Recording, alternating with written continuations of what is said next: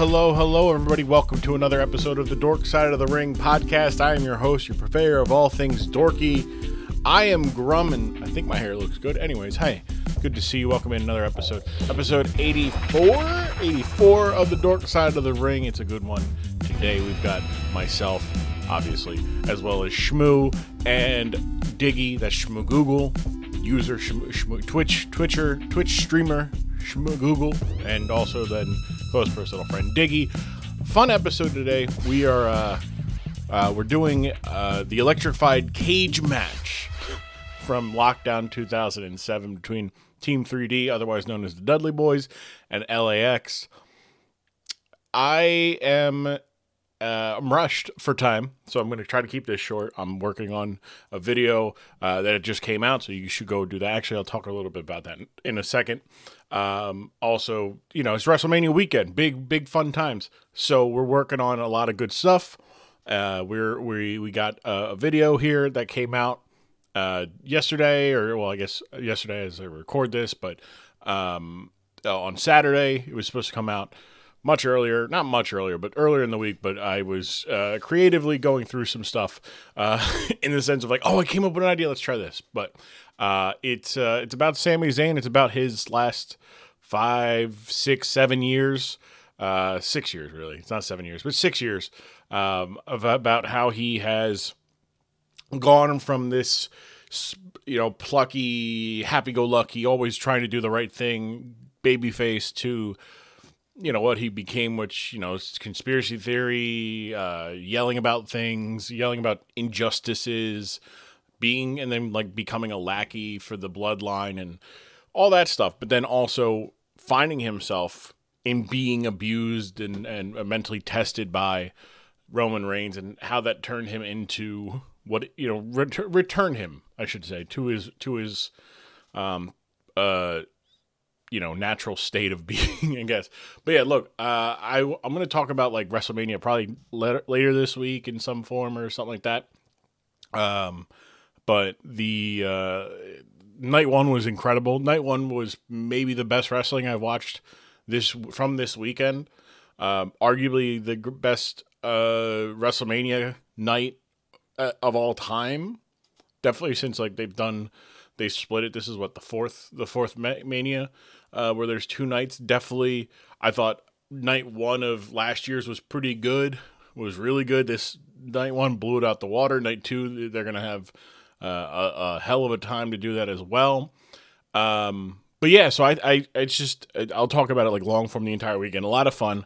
I think I'll probably do like a video or something, like doing my own little reviews of like, look, all these things these are my favorite things from every match and all that stuff. There's just so much to watch, and I loved it all.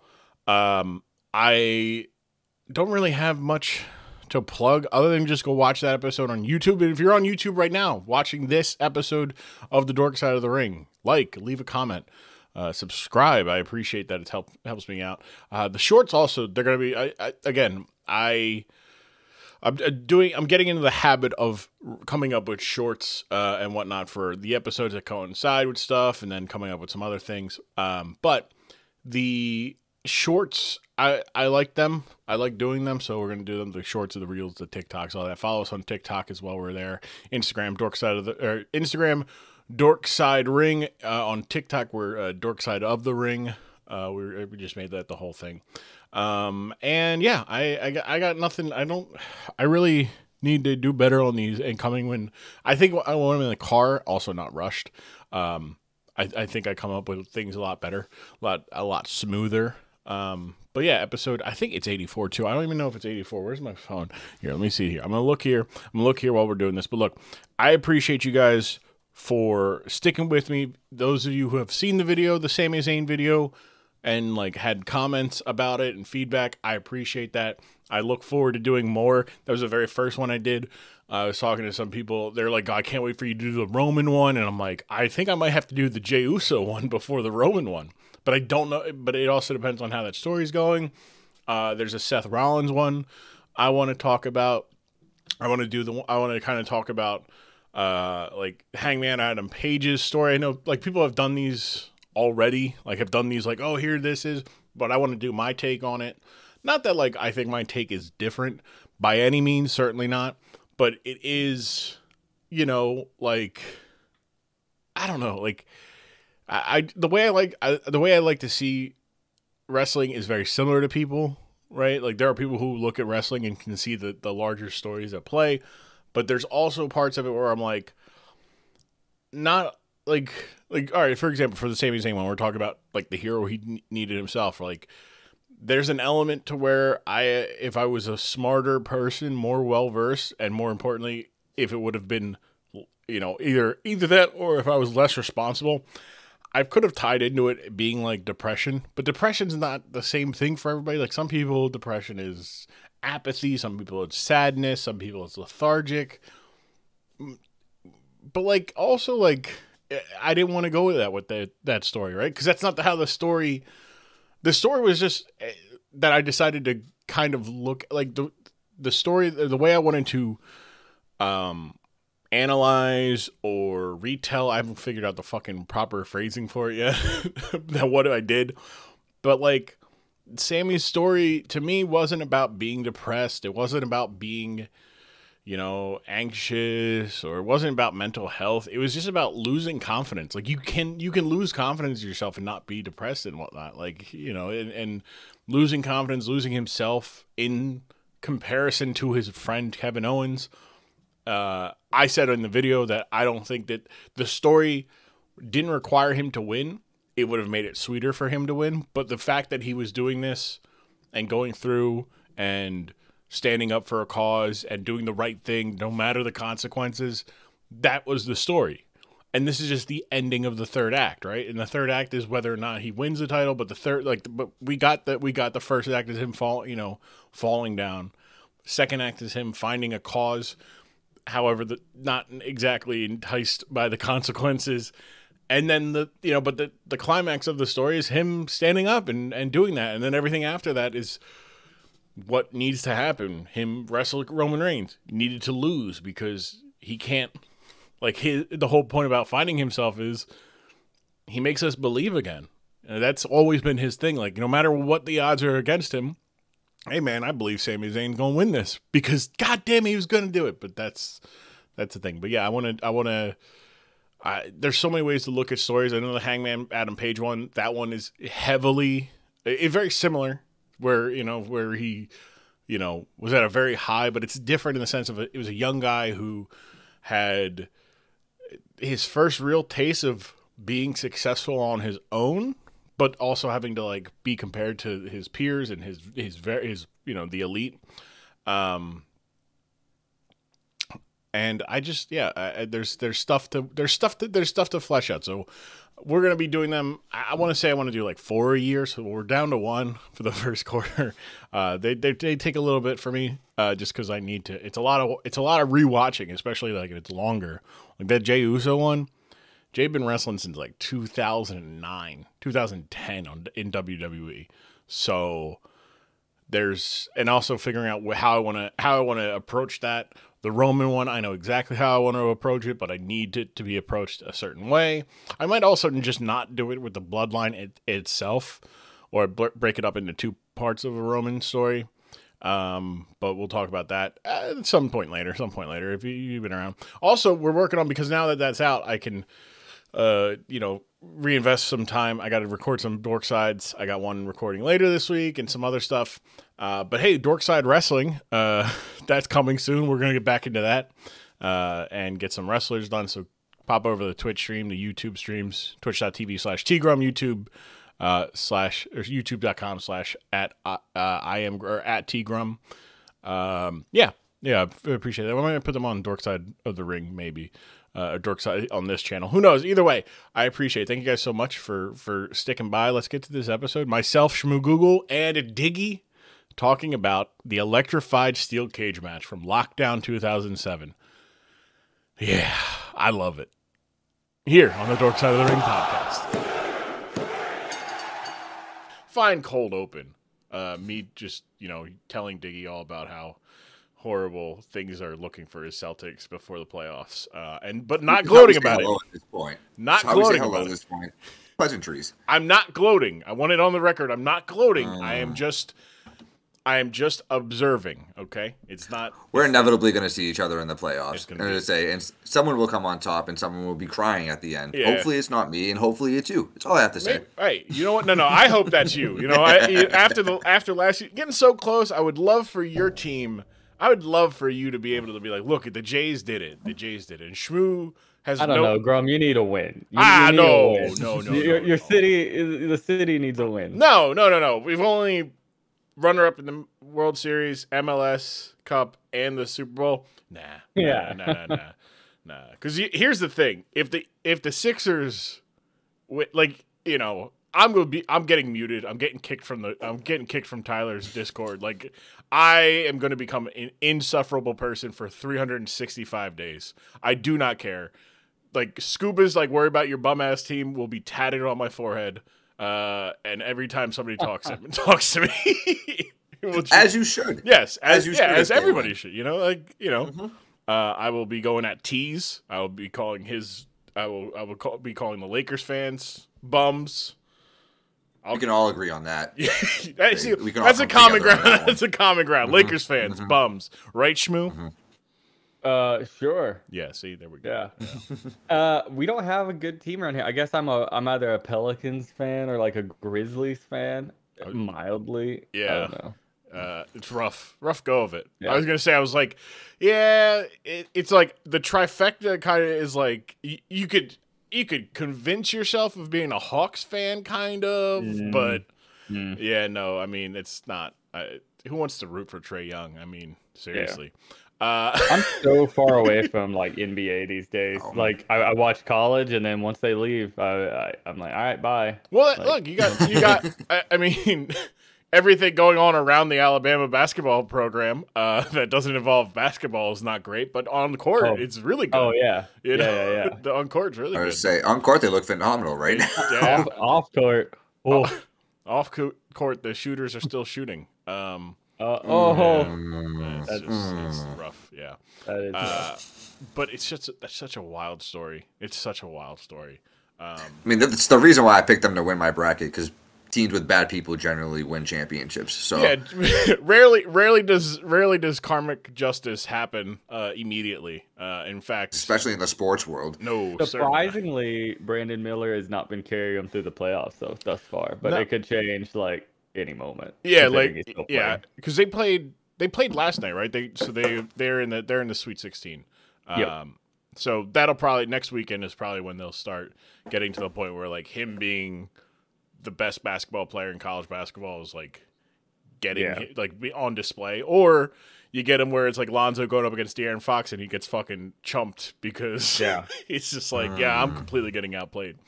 But this is a wrestling podcast. It's a podcast, wrong sport. You know, there's no, I mean, sometimes I have talked about basketball twice. There are basketball elements in wrestling twice on here. So maybe it is. I don't know. But we're here on the Dork Side of the Ring.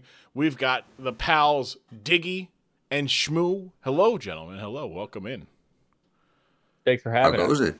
It's good to have you. Thanks for having us. No problem. Hey, it is my pleasure to have some good people on. We've got a fun one today. I can't wait to get to it and get your ideas and your thoughts on it. But first, as I like to do, I like to have my guests introduce themselves. Diggy, D comes before S in the alphabet the last time I checked. Thus, we will start with you. Tell the people a little bit about you, where they can find you, and what you got going on. Find me on Twitter at bdig89. Don't really tweet too much anymore, but I'm still active on there, looking at other stuff, retweeting, all that fun stuff. My wrestling background, I watched, like, Attitude Era growing up for the most part, and I fell off for, like, most of, like, the Ruthless Aggression Era, and have been watching pretty steadily since, like, the last 3 years now. So that's where I'm at with, like, the current wrestling landscape at the moment. That pandemic comeback for pro wrestling. Literally, though, that's what brought me back in. I was like, I've watched everything. Yeah. And then, I think that... I tend to talk about it, but like, I feel like there's such a resurgence in pro wrestling because of the pandemic. Like it's like, damn, there's nothing on except pro wrestling and reruns of like classic basketball games or baseball games or football games. And you're like, all right, well, I don't want to watch a game. Like, oh, I don't want to watch, I don't want to watch the, Super Bowl 32. I'm good. I don't need to watch, I don't need to watch the Eagles lose to the Patriots. I'll go watch, I don't know, I'll watch NXT. I'll watch Raw, Dynamite, SmackDown, and then, now we're outside of the, I shouldn't say we're out of the pandemic. We're certainly still in the pandemic, but people are largely treating it as it no longer exists. And WWE is just selling out arenas, selling out stadiums, and making an insane amount of money. And AEW is doing as well. So it's like, wrestling is good. But yeah. In fact, you didn't go to Survivor Series when it was in, right? Because it was in Boston. I know that. No, I did not. I said I couldn't get out there. Moving the pay-per-views to Saturday has been killing me because I work Saturdays all the time. So I missed the Sunday pay-per-views so much. Yeah, it's rough. Well, you know what? Next year, Mania Night 2 will be in Philly. Come on down. Well, it just means you have to be in Philadelphia, where the championship runner-ups are. And then go home on a Monday. I can make my triumphant return. Yeah, go home on a Monday. But yeah, no, it's rough. I love it. Teams. Yeah, the almost teams. Yeah, home of the almost champions. Yeah. I like that. Yeah, great. I'm adding more slander. It's just like, oh man, like just that digs deeper. Like being a city of losers, like. Well, not losers. No, but like you're not first, you're last. No, but like Cleveland used to be and kind of is still like the city like the Browns are losers. The Cavaliers were, and then they're not. The Guardians are, but aren't. Like they're cheap. Their owners are cheap. So it's like, but largely it's still like you look at that as like a loser city. Whereas like with Philadelphia, it's like. They were a loser city, then they won a couple championships, and then you're like, okay, they're not losers. Now we're like, oh, we're constantly getting close enough and losing. Like sometimes that can feel a lot worse because like you have expectations, you have hope, and that hope that hope kills you. It hurts, dude. Hope is the worst drug. I hate like hope. Like being an Alabama football fan, like that. College football has been so close, but we've been losing in the national championship. We're like barely making it after such a run of 6 years in a row. Yeah. Now it's like we get there and then we lose, and it's just like I don't know. That might be a worse feeling. Honestly. Yeah, and well, especially for Alabama because it's like there's that expectation of like no, we win championships. There's no ifs, ands, or buts. Yeah. It's we are the standard, and us losing to Tennessee. Not good. Yeah. It's terrible or interesting to be fans of people or friends with people like Def who's from Indiana, and he's a huge Indiana fan, and they kind of suck. I mean, but I went back in September. I went to a game with them and in Indiana, and the fans are so good, and they're so hyped to be losing to Michigan while I'm watching, and I'm like, this is interesting. Like if this was an Alabama game, like the stadium would start to be like filling out, like people would be like leaving if we were losing that bad. Like, it's just interesting to be like fans of a losing team. I wonder if it almost just becomes like a happy to be there type thing. What I mean? Like, because if they get a bowl game, they're like, yes, we're going to a bowl game. Like, we get a bowl game. It's like the lowest viewership in the history of a bowl game. Yeah. It's like, we're not playing on New Year's Day. Get it out. Like, meanwhile, Indiana's like, we're playing in December. Awesome. Don't care if Sugar Bowl, Rose Bowl. We don't care. Anymore. Yeah. Not unless it's you guys aren't playing on New Year's Eve. You are literally playing your third stringers. And then Nick Saban's putting in the call of like, I don't care how much name it NLI money we need. We get these guys here. And then when they get here, strip their cars down. Like just get their cars are now robbed. Like fine, like set it up to where the cars car, but now it's robbed, so you can't go driving in it. So get on the practice field. Let's go. Come on, come on. The whole team's like, well, we're going to the draft, so not worth it. That's the fascinating thing is like. Everywhere else is kind of like embrace it, like all right, like sure, okay, like our best players are not going to play because they don't want to hurt their draft stock by getting hurt. But like Alabama, like they're like, oh yeah, no, we're all showing, like we want to see this through, and it's like no, you don't. Nick Saban has your family, like he's like, look, I got three guys outside your mom's house. You're playing because if you're not, You're not going to the draft because you were there. We saw it. We got two guys there who saw you. Yeah, there's plenty of. I said that as a joke, but like most of our team, I think all of our team played for like the bowl game this year. I mean, just even Bryce Young, players, you know? Yeah, Bryce Young, Will Anderson both played. Yeah, but like say the top high picks, like the top 10 guys all played. Yeah. For what? I don't like none of them. Right, because let's see, like who was the college I don't even remember who the national champion was. Oh, Georgia. Yeah. So it's Jalen. Yeah. It was Jalen Carter. He's the only top 10. He obviously played because it was a title game. I mean, he didn't play much. They went up pretty. He got the players 99 and 100 were playing more than players 1 and 2 in that depth chart. Oh yeah, that man had his feet up by the second quarter. Yeah. Yeah, chilling. He was talking to his agent like, all right, cool. Hey, it's not a violation. This is my last game, so they're not even going to worry about it. They're not going to. Saban must just have a file on all of his players, and it's like, if you do not, I'm sending this to every GM in the NFL, and it's just them doing something terrible in college, or not even anything terrible, just something embarrassing, anything. Yeah, he drinks Malorts. Okay, in his own time, he drinks Malorts. All right. Shmoo, enough about talking about Alabama football and whatnot. Let's talk about you. Tell the people a little bit about you, where they can find you, what you're working on, and all that fun stuff. Yeah, it's Shmoogle. You can find me on Twitch.tv/Shmoogle, TikTok, the same name, YouTube, the same name. Got stuff uploading on all those kind of frequently these days. Wrestling experiences. I was on this podcast once before, Dork Side of the Ring, episode 53. Number here. Yeah, insert 53. Number here. 53. Go check that out. We had a great time on that one. I really enjoyed it. And so when you asked me to be on it again, I was like, oh, yeah, it's good stuff. And that's my only, as I said on that one, my wrestling experience was that.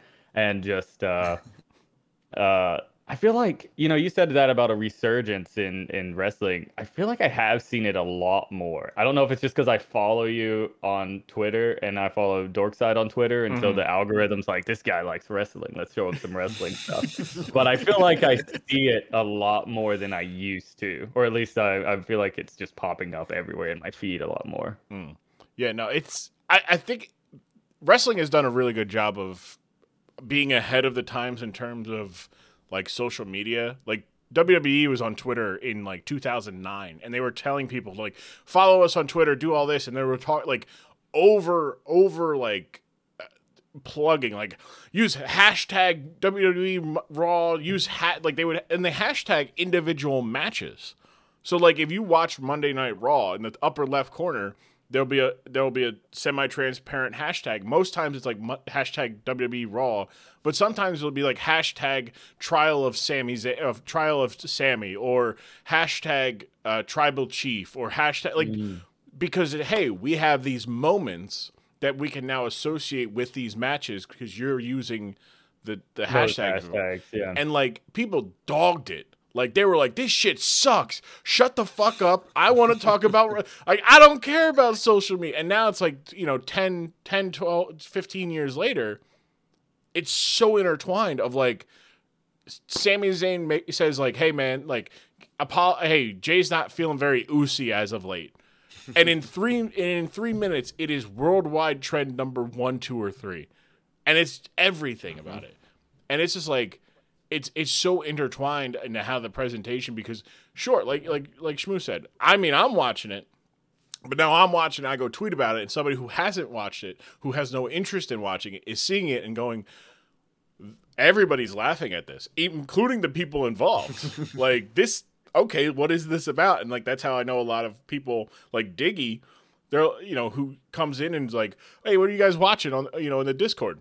And we're watching Royal Rumble 2021, and Roman Reigns hits Kevin Owens with a fucking golf cart at near full speed, and Diggy goes, "I'm in. I don't care. Like that's all I needed. I'm back. Like I am back. Like I am in everything that happens, and it's not. And sure, like the Diggy loves the Roman Reigns stuff. Everybody does, but there's things that Diggy goes, "Hey, because I watched the Roman Reigns stuff. Hey, this Bianca Belair, she's kind of kick ass. Hey." oh, she's married to Montez Ford of the Street Profits? Ridiculous. Oh, they're having a match with and it's like Plinko, you know, and it's, you don't know where you're going. Yeah. But at the end of the bottom is one group, and it's, oh, now I watch wrestling, you know, and it's just get into the social stuff too. It's nice, even if sometimes I can't catch every show. I can literally just go to WWE Twitter and see the main moments, like big highlights of matches. Yeah, exactly, and not have to. It's sometimes it's hard to sit through a 3-hour show. Oh yeah.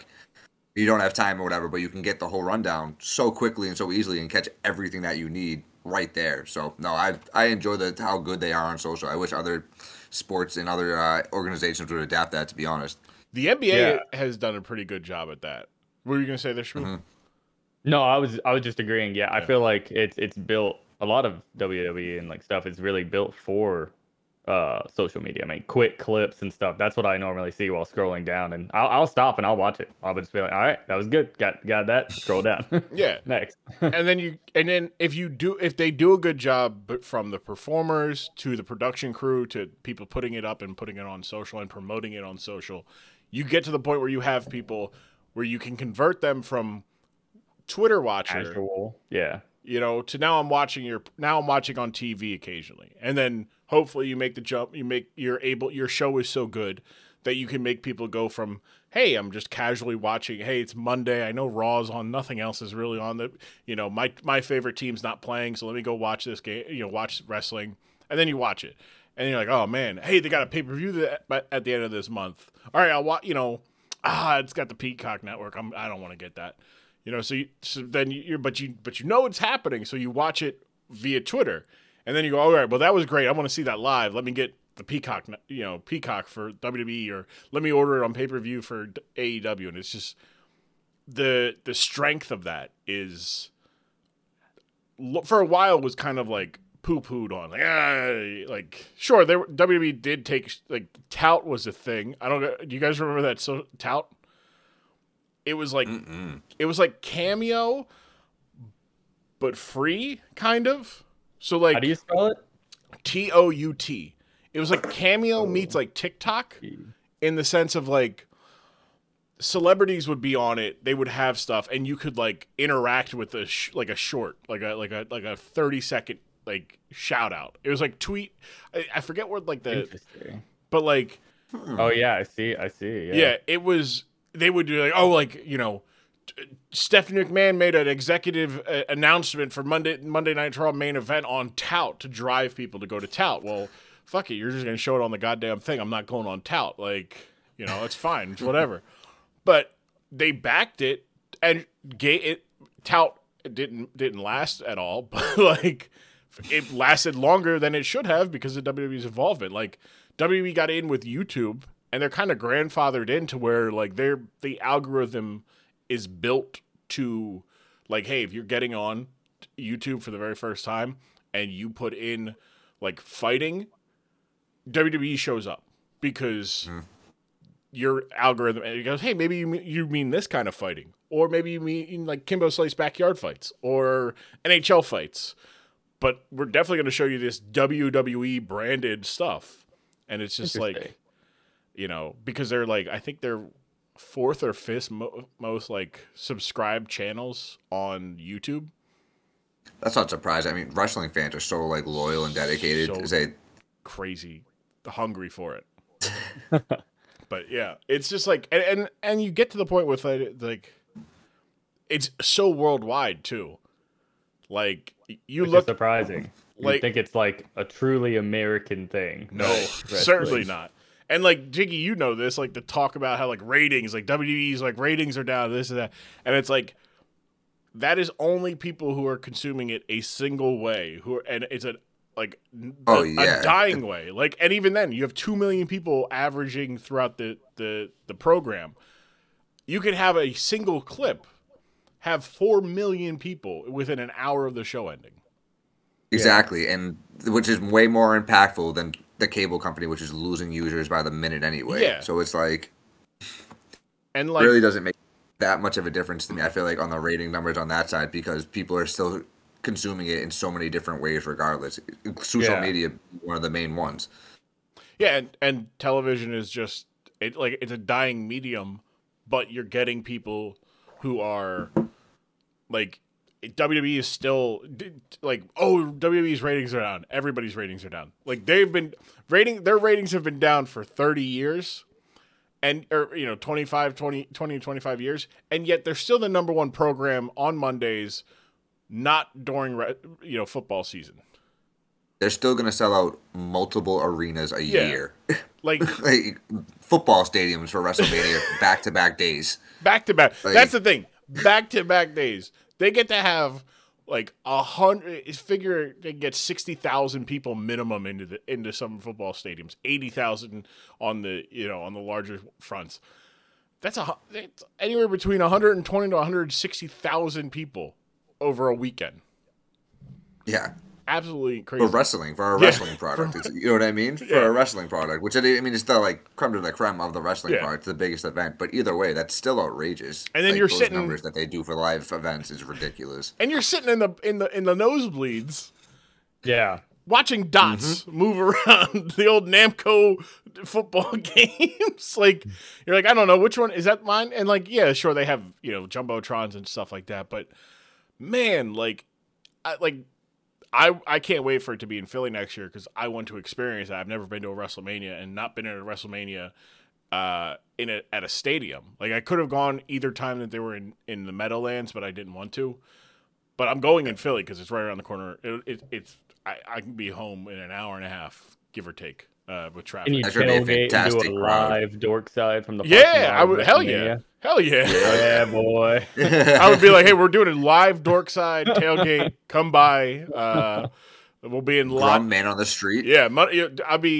I'll just be like, hey, everybody, we're here. And just like walking around and be like, all right, hey. That'd be amazing. Who do you want to win? Hey, and just go up to random people like, hey, have you ever seen this? And show them like a short clip of a weird thing and be like, yeah, what do you think about that?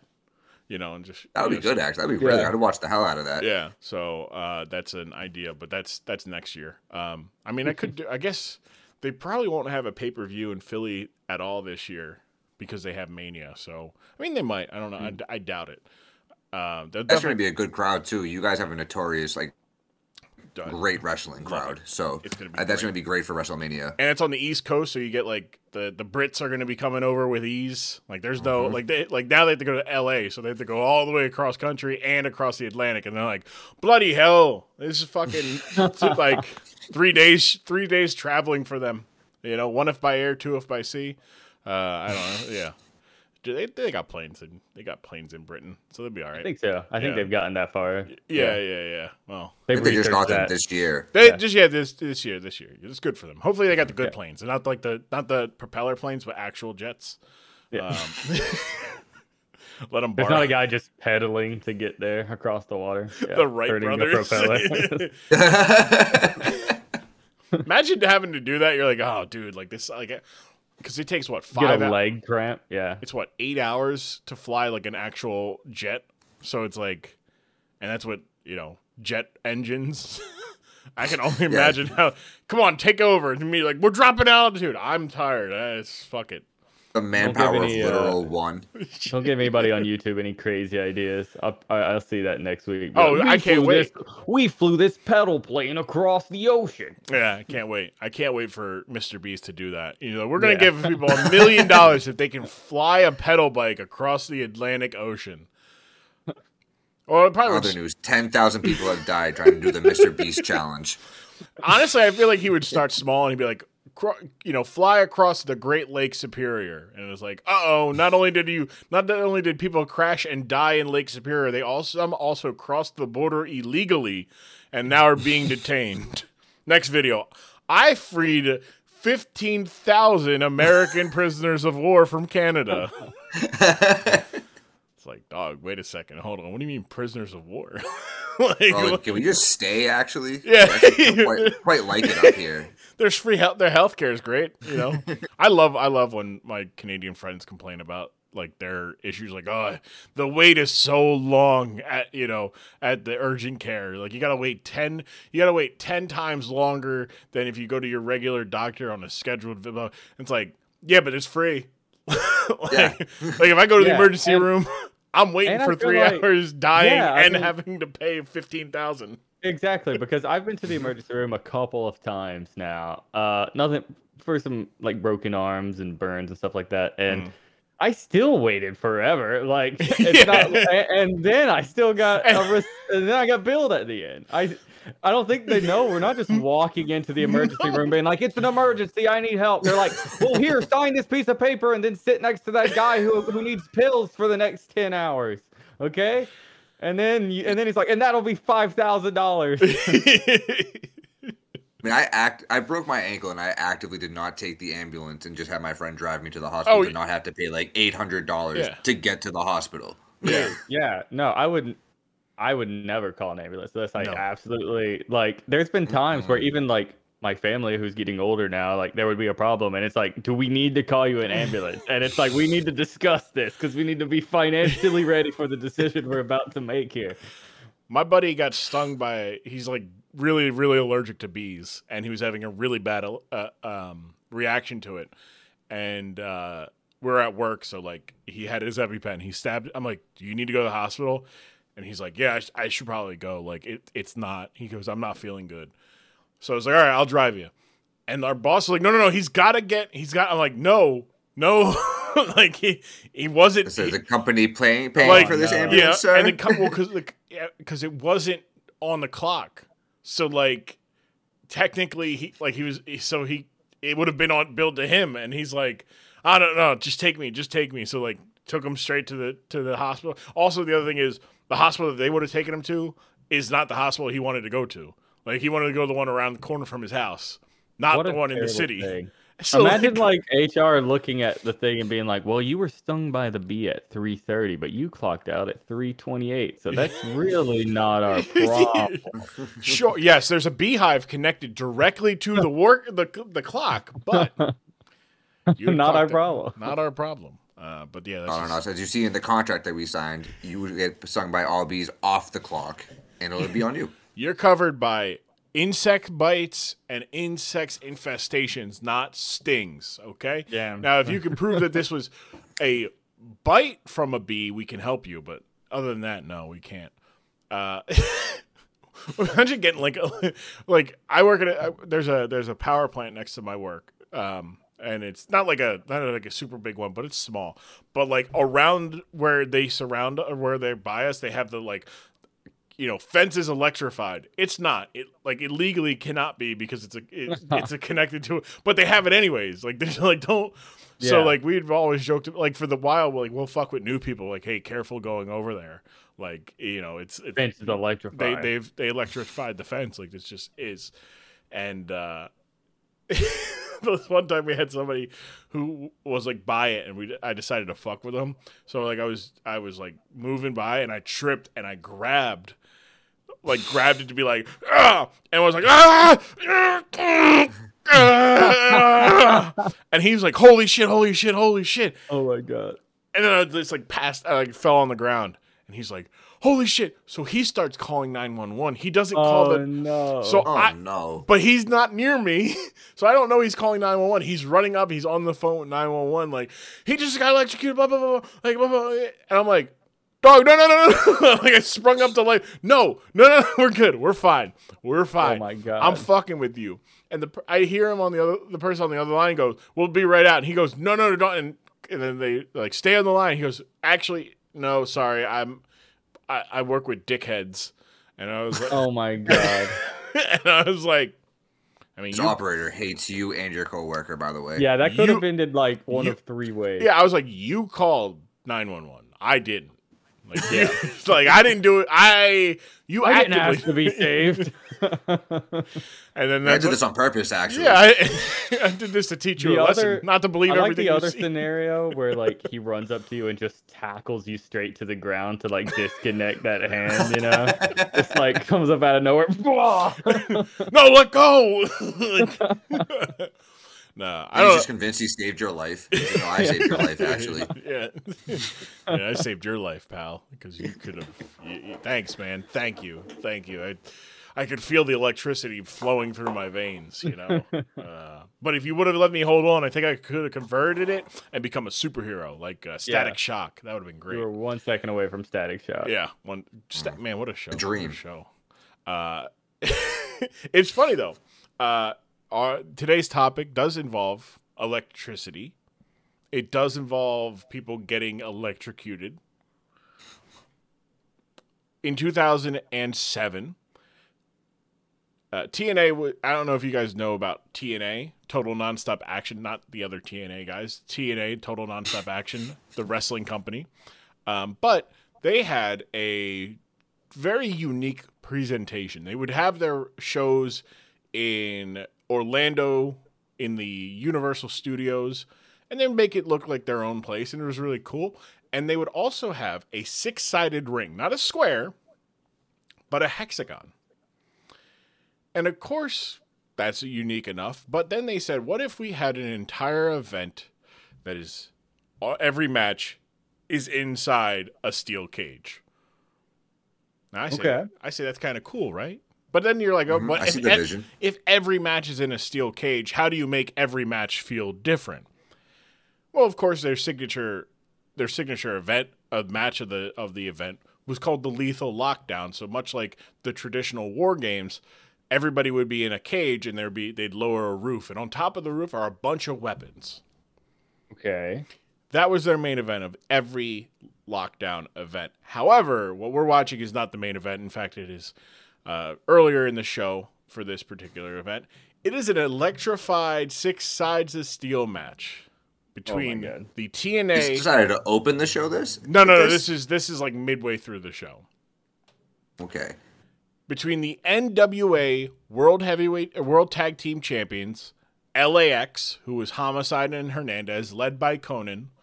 LAX stands for the Latin American Exchange, taking on the Hall of Fame team of Brother Ray, Brother D-Von, Team 3D, otherwise known as the Dudley Boys, who obviously couldn't use the Dudley Boys for trademark copyright reasons.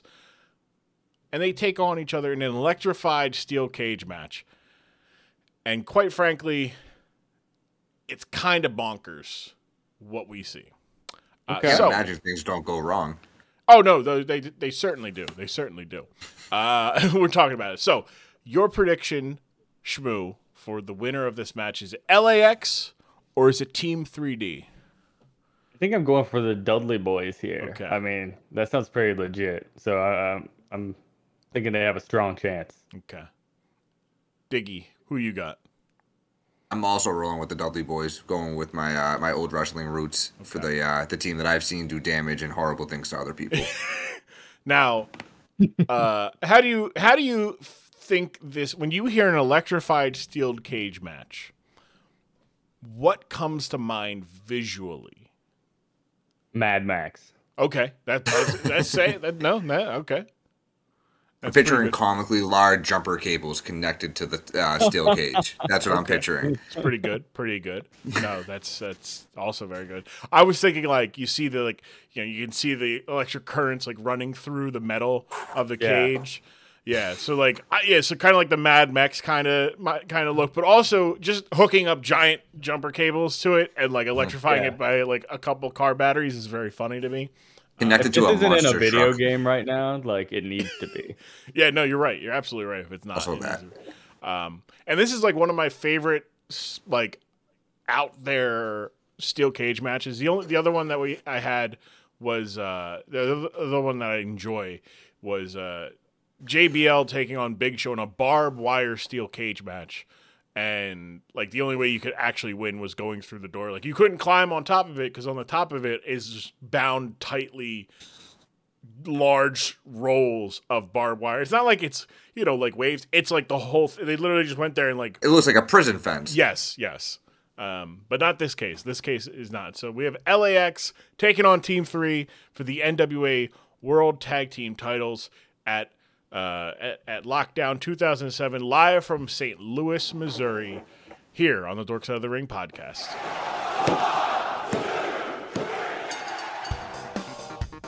Taking a moment here to talk to you guys about what we got going on at support.grum.tv. We got more early exclusive access. We're going to have some watch-alongs up this weekend.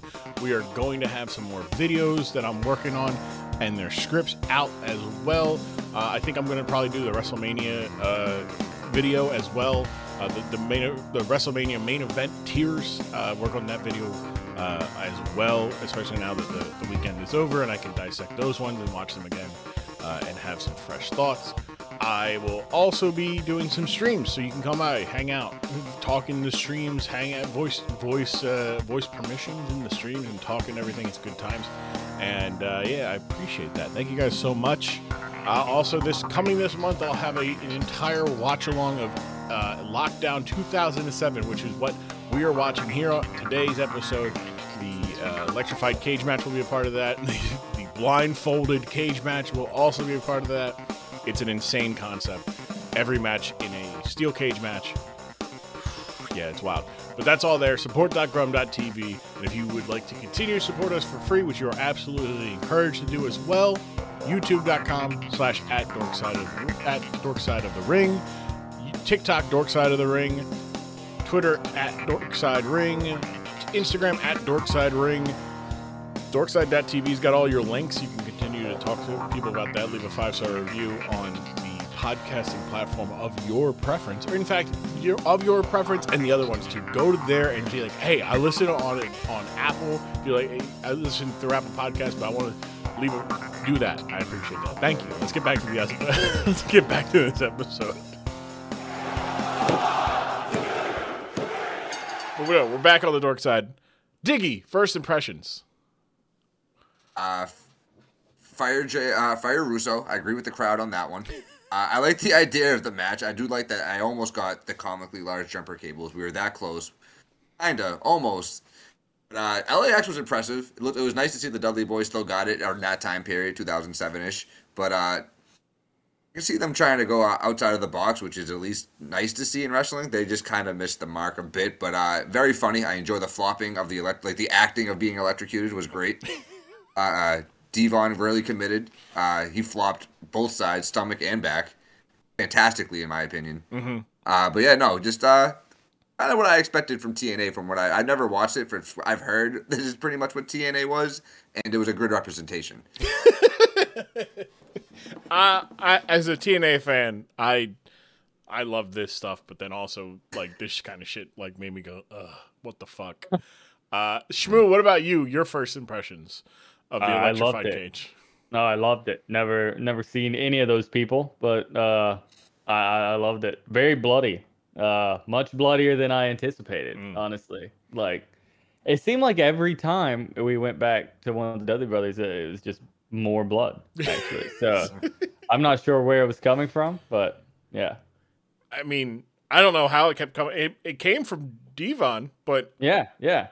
But more and more. Had a faucet connected to his forehead at that point. Dude's on some blood thinners or something because it was going. Took a little bit of ibuprofen before, so. Said, all right, if I'm gonna bleed, let me get this. Like if you look at D-Von's head right now, it is atrocious. It is disturbing what it looks like. Let me see if I can find like what it looks like right now. D-Von Dudley Twitter, and then the next thing is forehead. This man has caverns in it, absolute caverns. Any like forehead. 90s to early 2000 wrestlers like forehead looks like they headbutted a fork multiple times essentially. Like it's if you like the he's got pieces of his forehead missing. Like Jesus, I would like to see a new version of this. Have they done? When was the last time they did an electric cage like this? That was the only time. That was the only time. I'd like to see an up to date one. See. I think that would be pretty good. See. Electric cage wrestling. I feel like the only one is TNA. I'm 90% sure we've never got that ever again. Because trying to think how like updated special effects could make it better, because like obviously the 2007 effects were just every time someone would hit the cage, someone would just hit the flight switch really quickly in the arena. And like here that would be them getting electrocuted. I feel like we could like involve some Tesla coils at the top corner of each, like they're going down. I mean, I think they could make that pretty legit. I want to see this happen again in 2023, 2024. I think we should petition for that. Bring back the electric cage. Now, I feel like that's something AEW would dive into. Maybe. Actually, I feel like that's the company that would do it. They should have done it with the pandemic, like when they didn't have when they had the Thunderdome. Like, play around with it more. I mean, we set a man on fire. We buried a man alive. Bray Wyatt played inside of John Cena's head. We had the men and the women's Money in the Bank match was basically fight through the Titan Towers and climb to the top of the roof and grab the case on the top of the roof. AEW had people fighting in a dentist office. Yeah, you're missing a lot of a football stadium as well. The stadium stampede, multiples of them. Like, what's going on there? Missed the opportunity there. But now, if I told you that probably wasn't the worst match on the card, like worst received match, okay, would you be surprised? No, because I thought it was pretty good. No. Okay, all right. Okay. What was the worst received match on that? It was a blindfold match where both wrestlers, who, mind you, were former tag team partners and now in a, like, blood feud because they are tag team partners and whatnot, wrestling each other, both being blindfolded in a steel cage. Now, why are they blindfolded? I don't know. I can't tell you why. They just were blindfolded. At any point during this bit, it's a tag team match? No, it's one-on-one. Oh, okay. I was hoping one of them might have accidentally picked up their own partner and tossed them like across. I have covered it is on, and that might make it to where I'm covering this match. I might cover that match as well this month, but I think I'm definitely just gonna like show the entire pay-per-view and do like a Patreon thing because of all this nonsense. But their match was obviously worse because it's two guys who were actually blindfolded. Whereas, like, they've done it before. Most famously was the WrestleMania 7 match. It was Jake the Snake Robert versus Rick the Model Martel, and they were both had like hoods on them, but you could tell that the front of the hoods were meshed a little bit, so they could actually see it, right? Yeah, and they could see and breathe, and so they were acting blind. Whereas these guys were legitimately blindfolded. Okay. And somehow this electrified cage match was not the worst, but the electrified cage match happened after the blindfold match, which is why the Fire Russo chants got real loud. Ah, that makes much more sense because they were like, "Dog, this is dog shit. What the fuck is this?" But we're here to talk about the electrified cage match. How cool did the Team 3D look coming out with their collection of tag belts? Oh, pretty sick. Yeah, I mean, I would say, you said 19 times? 19-time champions. That's crazy. Anytime you can walk out with that amount of gold around your arms, waist, and neck, you're doing something right. You're doing something right. Like, absolutely. Bubba Ray, though, throwing them like recklessly, and I don't know if you saw, he didn't make it the first time. He threw it and it hit the top of the cage and fell onto the stairs in front of D-Von. And then he just barreled through D-Von because he was mad that he missed. He's like, fuck this. And then he walked in and swung one of the belts like a lasso above his head. I gotta say, I just Googled Bubba Ray Dudley for a quick second to remind myself, and I think 2023 Bubba Ray Dudley looks a little like Alex Jones. Yeah. Oh no, he does. Oh, he does. It is hilarious to see him. You couldn't tell me this isn't a picture of Alex Jones. Oh yeah. Yeah, no. Here you go. Here's him. This was at the NWA like it was an actual pay-per-view. Yeah. That is Fox News correspondent Tyrus and Alex Jones lookalike Bully Ray. Bully Ray, yeah. Yeah, and he's become Alex Jones in physical looks. It is hilarious. Bubba Ray's head seems to have gotten bigger every year from the pictures I'm looking at currently. His head just seems to be getting larger and larger. Well, his body's getting smaller. So like his head retains the same size of a 350-pound guy, but he's gotten smaller. So now he's at like 270 with a 350-pound man's head. It is how it is. Like you're like, damn, he got a big ass head. It's like he's always had a big head. His body was also big though. That's tough. Bulldog head on a chihuahua. 326. Yeah, the fact that the amount of tossing around of Bubba Ray during that was insane for a man of 326 pounds. I mean, they were tossing that boy around like he was nothing. Nothing. He just like. And how much taller would you say they were than those two, the LAX guys? I mean, he's probably difference. Like an inch or two taller than Hernandez. But Hernandez was tossing people like rag dolls in that ring. Again, strong. Hernandez is like an interesting case because he never made it to WWE, like because he never wanted to go. They called him and he's like, nah, I'm good, because he was happy in TNA, which good for you. But like, dog, he get that money, please. Yeah, he'd also like obviously he couldn't do the spot because of the steel cage, but he had one of the best big man planches. This man, you know how like Roman Reigns jumps over the top rope, Diggy, right? And you know how like it's sometimes where it's like, oh, he clears it, and then there's sometimes where he's like just getting over it. That belly button's grazing the top rope. Hernandez cleared it every time. This man, an insane athlete. Yeah, no, that was like I said, the first time watching LAX wrestle, and that was like the first thing that was like. They were impressive. And I think that's probably what helped the match more than anything, that they had two very good tag teams, and they're working with the electric fence. I still can't. The climb to the top was really good, too. Yeah. The table slam, They just splashing through. The plunge. How high do you think that was?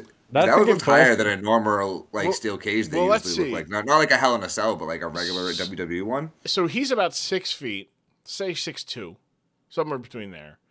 He stood on the top rope and still had to climb up. So 12, 13 feet, probably. They might maybe just round it up and say 15 for the sheer, like, wow, he jumped off 15 feet. He's probably like 260 pounds-ish, just flying through the air, plummeting to the earth. By the way, I don't know if you saw, but it used the pylon at the very top to jump to have it so he could jump forward. Otherwise, he was like, I'm just going to fall. But so that's towards the end of the match. I did want to talk about the like middle of the match where among like Hernandez is just being incredibly strong. But there's a moment where him and Homicide and Hernandez flip Bubba Ray over. Yeah. And Bubba Ray goes fly, and they shot it from like top, so it didn't do it justice to see how high he got up into the air. But they got that big man up in the air. But I liked TNA's angles. Like they made the use to be completely different. Like you don't see that kind of angle in WWE. Like you don't see that. You don't see the guy on top of the cage. You don't see like on top of the cage thing. You do see the Wile E. Coyote, camera. When it's like a ladder match, there's somebody falling off the ladder, and you just see like like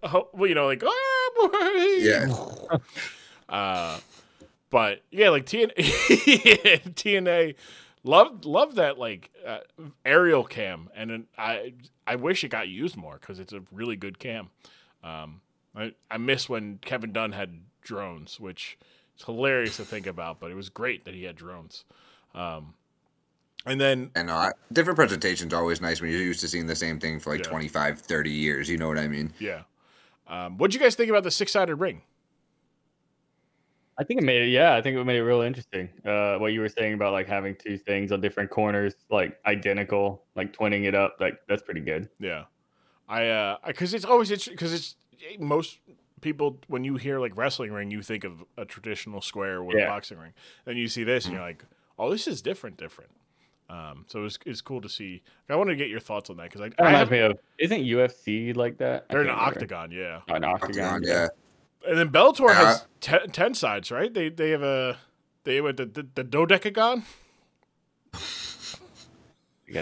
I was anti the the different ring, but as the match went on, it just looked weird to me. I'm so used to seeing the same thing for so long, you know what I mean? But no, it was nice to see it, the different spots they could do with the different angles, like launching someone off one and then coming from the other angle, but not having to do like complete 90-degree turn to get to that other rope. It was nice. Yeah, I one of my favorite. I'm a big, like I said, I've said before, but I said today, big fan of TNA. There was a wrestler by the name of Monty Brown, a former Patriots safety, Monty Brown, played for the 94 Super Bowl team. Yeah, I think in the 94. He got blown out. I understand. Brett Favre put up like 400 on his head. Yeah, and then he became a pro wrestler in like 2002. And his whole thing was that he was the alpha male. And he was like, I'm patrolling the Serengeti for the bounce. And he would come out to fucking Down with the Sickness. Like, it was the greatest shit of all time. But his finishing move was the pounce, and he basically would throw a person off one ring or like one set of ropes and go towards a perpendicular one and then meet in the middle, sending them flying. It was the greatest move of all time. Keith Lee does it, but it doesn't look, in my estimation, it looks better on a six-sided ring because it's just like the way that the angles hit. Like it's more of like an angle tackle than it's like, oh, I'm going to hit you 90 degrees. It's more fluid. I feel like just getting to that rope, it just looks, it's easier. You know what I mean? Yeah. And it's so cool. It's so I'd love to see an octagon professional wrestling ring. Like, give me 8 corners. That could be cool. Because then you could get behind that. You have two people. You can have the crisscross going on one set of, and then turn it just slightly a little bit and then get it again. Let it go. It'd be great. I feel like tag teams could get real interesting spots with an 8-sided ring for sure. What about like a triangle ring? Chaos. I'm trying to think. Yeah, no matter what, you're getting bounced into a corner. Yeah. Like a large rectangle, and it's like, okay, or triangle. I was thinking a large rectangle. I was like, you're just going to sprint across. Oh, yeah. Instead of squares, a rectangle, yeah. What about like a pentagon? Like a uniform pentagon. I feel like you would use... It would be difficult because, like, you couldn't, like, at least when it has the equal amount, like a square or the six-sided or even an octagon, you can run straight lines and bounce back and forth. But if you you touch a side without like crossing it, good luck. Yeah. Oh yeah. And if you bounce off one particular rope, it's a long run to that other corner. Oh yeah. Shit, let me go get him. Like, I got man, we gotta wait for him to bounce back. Like, eventually he'll get back this way. But yeah, I was like, you gotta have an even amount of corners and sides. You can't go crazy. You can't have the odd. The octagon was good though. Or the this one. You like the six-side Diggy. Yeah, the six-sided. It grew on you. I came around on it during the match, yeah. That's good. Yeah, I liked it. But yeah, D-Von bled, and he bled buckets. He said, I'm getting this blood early. Oof. So, and did not stop throughout the entire match. No. When he got put on the table to get put, like, for Hernandez to climb, and he got off and they cut to him, and it's just like his face is just... an inch and a half of blood the entire way down. There's no way he wasn't blindfolded for like most of it. Like, there's no way he couldn't. Oh yeah, basically. Fulcrums and masks the entire wrestling match. And like, that's the thing is like, how do you clean that? Like, because if you take your sweaty arm, you're just making it more of a mess. You like pick up the other guy and you wipe your face down the front of his chest. I mean, both of them headbutted someone with the bloody head at some point. Yeah. That was his time to clean it. He's like, let me just wipe my head real quick on your shirt. Speaking of shirts, how about Hernandez's they can't deport us all shirt? Extremely problematic. Great athlete, extremely problematic. Like, I gotta see if that was an LAX like thing. They can't. Staple. Yeah. Just multiple white children wearing that shirt in the crowd. Like, that would have been let me see. Final Resolution, LAX versus AJ Styles. They Can't Deport Us All is Chingo Blink's third album. That shirt is very prominent for sale right now, though. Like, if you just look up that shirt, like, they have it for sale on Amazon, Teespring, Frog Tees. Oh, really? Yeah, I'm trying to see if, like... Public. Yeah, I'm trying to see if you can find, like, the actual, like... The one that he... Because I'm looking at some of them, and some of them are very much in that same style. But I don't know if there was an actual LAX... Yeah, from the looks of it, it doesn't look like that was an official TNA T-shirt, which probably a good call. Yeah, probably for the best. But also, that'd be one hell of a way to make some money on merch. Is you're like, hey, we're just like, it's certainly a strategy. Yeah. I found one where it's a shirt where it says I just look illegal. That would have also been a great shirt for Hernandez the Rock. Like, it's just. And I want to look back just to see what other T-shirts, to see what message he's displaying on them at this point. Like, that's watch his old matches. Like, that's where I'm like, I want to see like, like, I just want to find like Hernandez matches and see if he's wearing any like anything else. Let's see, TNA Hernandez. Let's see, because some of it is just like LAX official shirts, and it's just like where it just is like LAX, or the time when he would just wear a beater and like, like, hold on, where is like this is what he was rocking. Seems like a jean shorts guy, not jean shorts, khaki shorts. Very much a khaki shorts. It's a little bit more fancy. Because this is the original iteration of LAX. Here's a clip of him when I said he clears the ring. He clears the top rope. Like he gets up there. Yeah, he's going. I'm trying to see. Like I want to find like. Wow! Goddamn. Yeah, he's getting up there. He's getting up there. I got a 40-inch vertical. He should have hooped. He was just too short, very wide. Desmond Bain before his time. Also, like he got the nickname of Super Mex as well. Like they eventually, like when he turned into a good guy, that became his nickname. Of here's the picture. So later on, they introduced two. They actually the one on the left might look familiar to you there, Diggy. That's Zelina Vega. I was gonna say that's Zelina. Yeah, and he's rocking a bandana and some khaki shorts. Just looking multiple patches on them.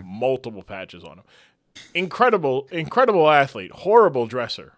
Absolute horrible dresser. Yeah, I mean it's 2007 though. Really, no one was really dressing great at that point. No, that's true. That's true. He's jacked though. I did not think he was going to be that like yoked, ripped up underneath the shirt. Very big man, very large, strong man. They later LAX would split up. They'd reunite in 2017, 2018 as the OGs with Eddie Kingston. OG and feud with Santana and Ortiz, who were being led by Konnan at the time. And they were like the second iteration, like third iteration of LAX. Just a big dude, man. He's a mean looking dude. He's just strong, and interesting storyline I could get into. Just like a massive. Hold on, I forgot. He rocked the mug root beer ass mustache, handlebars. Oh my god. Yeah, man can fix the hell out of it, a Harley.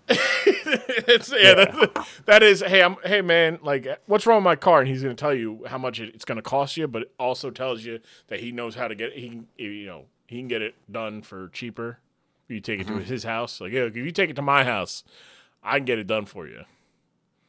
But it's not my shop. Yeah, no. It's not my shop. No, he doesn't have a shop. He does it in his driveway in front of the entire neighborhood. Yeah. We all know this. All while watching his, like, teenage kids, like, be menaces. Like, leave Mr. Johnson's trash cans alone. Leave him alone. Like, what are you doing? Come on.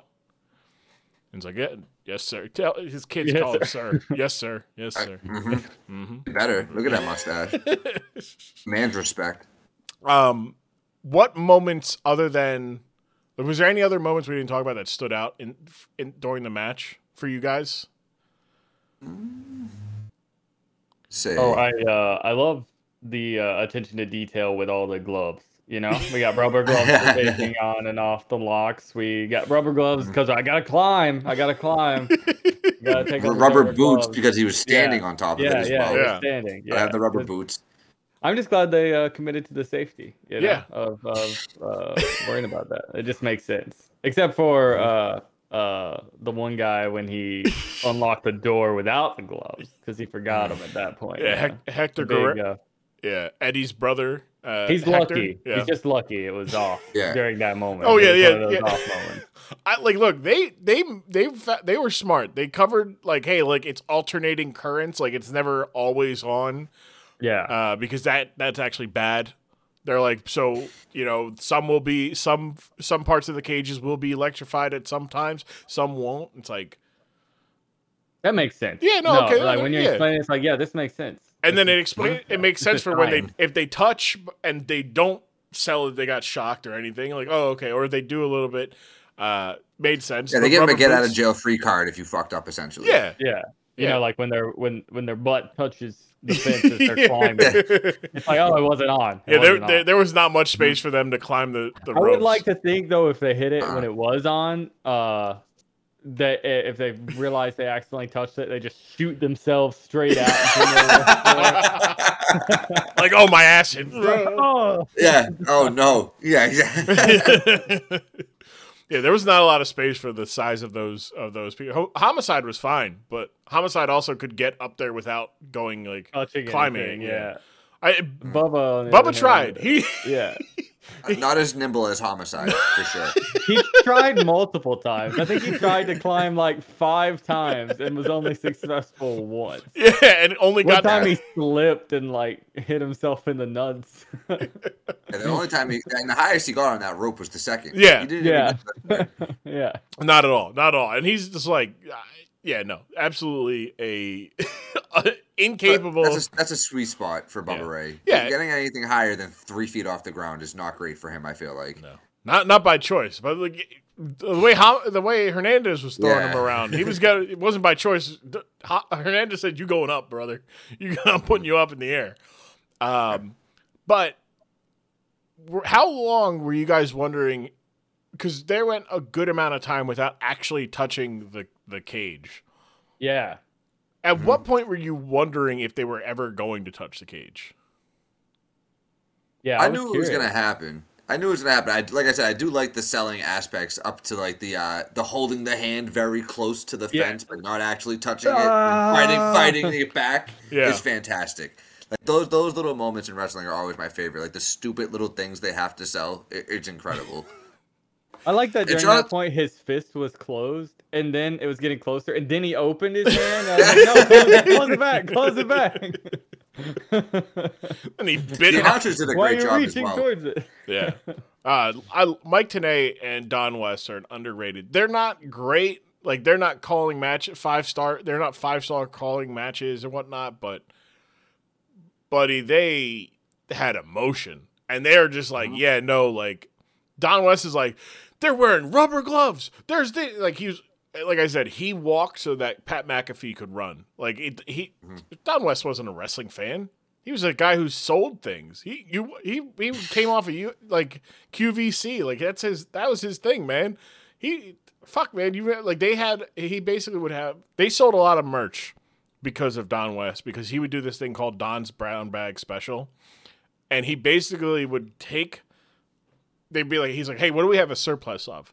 I'm like, some DVDs, some this and that. And he would literally put them in a brown bag, go grab a camera and be like, if you buy this, this, and this, all this in my brown bag for $15, this is all you get. And they would just sell merch like that, because he would be like, this thing is incredible. And that's how he felt. Like, he would just take that energy to basically selling pro wrestling. Selling wrestling loot boxes. Bag, yes. But ethically. Oh, yeah. Because it wasn't overpriced and selling. He told you exactly what was in the loot box. Oh, okay. Good, you know, it's like all these things. You know, it's Don West brown bag. Calling it a brown bag special was incredible. I'm going to see if I can find like a clip. But an online yard sale, essentially. He's just like, it was great because it's like, all right, wait. I'm gonna write that down as a merch idea for my stream. The brown Google's brown bag special. You never know what you're gonna get. Dangerous game to play. Yeah, yeah. Sometimes it'll be nothing, but hey.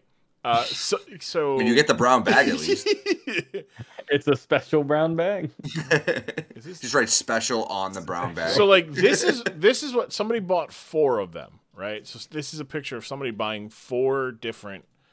What the fuck? $5 is too powerful. Why is it that much? We also got an F-bomb in the. In the show. That's right. Yeah. Hector Guerrero when he attacked when he fought off LAX and. Whatnot. Bubba Ray gave him a Hector, forget the chair. Hector. Hector had a hard time hearing. He was too excited. He was having a hard time hearing. Hector was all juiced up. He couldn't believe he asked for a table. My dream. Yes, I'll get you this table. He said, forget this steel chair. Give me a fucking table. And they're like, oh, okay, yeah. And then he got the table, and Hernandez put himself through. Did you think that LAX would hit the cage first or Team 3D? Like who would get thrown into the cage first? I thought it was going to be LAX. I thought it was going to be the Homicide. The little guy was going to get tossed directly in like a lawn dart. Yeah, there were a couple moments where they were carrying people towards it before they done it, and I was like, "Oh, here it comes!" Mm-hmm. And then it didn't happen. There was a lot of anticipation they were building. Yeah.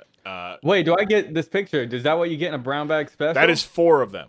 That is 4 brown. God. That is what 5. Ooh. Let's see, 5 t-shirts. Wait, no, 7 t-shirts. 4, 5, 6, 7, 8. No, 8 t-shirts. Yeah, 8 t-shirts. A shit ton of DVDs. That's a lot of good shit. 2 25-pound weights. I don't think that's coming. I don't think that's a part of it. Oh. But how many? Let's see. How much? Let's see. How many DVD? 1, 2, 3, 4, 5, 6, 7, 8, 9, 10, 11, 12, 13, 14, 15, 16, 20? Yeah, about 20 DVDs, a pair of, like, I don't know whose sunglasses they were. It might have been Kurt Angle's. But I didn't even see those. I didn't even see those either. But, like, an insane amount of stuff. MVP shirt, 2... It's at 2... Factor shirt? It Factor. That was Bobby Roode. There we go. Rampage Jackson shirt. Mr. Anderson shirt. OD. Rampage and he for a TNA, moment. Or is this just like from his personal collection? For a moment, he was. There is a okay. There is a very. He was in there for maybe like 5 minutes, maybe. But like there's a lot, like there's some stuff like this ranges from like current stuff. I don't know what this picture was from 2017. So there's a Slammiversary 2017 DVD in there, which is recent. And then there are like classic DVDs. And it's like, oh, okay, that's actually pretty neat. Like you get some pretty good deal in wrestling. Best of the tag teams, you get some No Surrender, good stuff.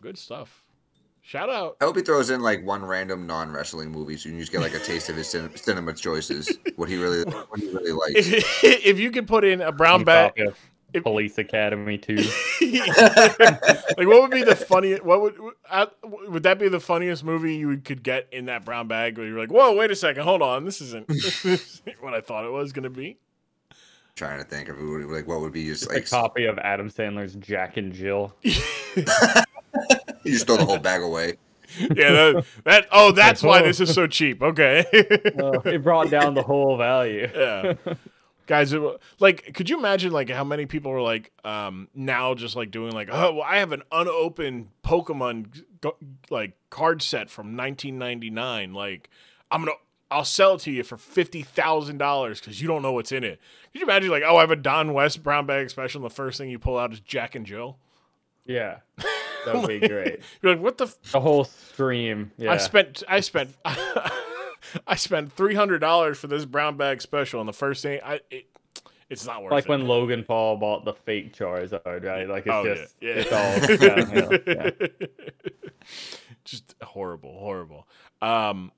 Yeah, D-Von was the first to get electrocuted, though. Got border tossed into the thing and hit it, and then was like, ah! And the look on your guys' faces when you saw how they sold the electric current throughout the arena of just, we're going to flicker the lights a little bit and play some sound effects. There's just a guy in the stands next to the light switch that's like, hit it. All right, got it. And then Homicide was the only other one, and that was at the end, and he hit it and didn't come off of it properly for the. They wanted to 3D him off like an electrocuted Homicide to be 3D was not feasible. Also, not smart. Like electrical currents, they could still travel. Like you'd also get shot. They should have really tracked them beforehand to let them just kind of feel it and know what they gotta act like, because if you guys ever actually grabbed an electric fence before or been shocked by electric fence, because I have, and okay. It's not fun, and I don't know if the reaction was the same. All right, so you end up on your back and then back on your stomach 3 to 4 times. Yeah. I need this story, Shmoo, if you feel comfortable telling this story. Oh, we just had my grandparents had a farm, and they had electric fences around some of the places, and I was dumb, and I would always go over it, and I would wind up touching it at some point, and so that's zapping my leg on it and just being like, oh shit, and then you'll go down for a second, you hit it and you'll just fall over. At least I did. I was because it hurts bad, and then one time I was trying to step over it, and I was dumb. I must have been maybe 11 or something. And I was like, oh, I don't know why I thought I would just step on it. To then step over the rest. I don't know. I was just stupid. But I don't, you just suddenly feel this current going through your leg. It feels like water flowing, but it is very painful. I don't know. It's really weird. I don't know if you've been electrocuted, but it's weird. I also remember being a kid and grabbing I remember when I was a kid plugging my PlayStation 2 in or something, and maybe it might probably not PlayStation 2, maybe a Nintendo, but I remember grabbing the metal plugs and just shoving it into the wall and shocking myself that way. I'm lucky to be alive today, honestly. Oh yeah, is that you're prepared for the next electric cage match. Yeah. I prepared. We brought in Shmagoogle. He's gonna be your electric consultant. Man's been shocked a lot. He's gonna really just tell you how it feels, so you can kind of put this into the show. The next wrestling event, the next wrestling company that wants to put on an electrified steel cage match, at Shmoogle, that's SCHMOOGOOGLE. You can find him Shmoogle at Google, at Gmail, Shmoogle at Google, Shmoogle at Google. But no, that okay. So I was one of two ways the story went. It was either going to be I was a young kid and I was dumb. I also did dumb shit when I was a kid. I walked across, somebody, had ripped up a patio set, an old wooden one, and they, left the wood out to, either get the nails out so that they could use it as firewood, or they just left it out because of, trash. And I'm walking across it in shoes, but, I'm 5, I think.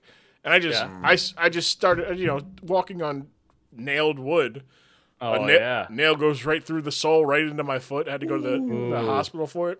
I've done that before too, man. And I feel like I was maybe 14 then.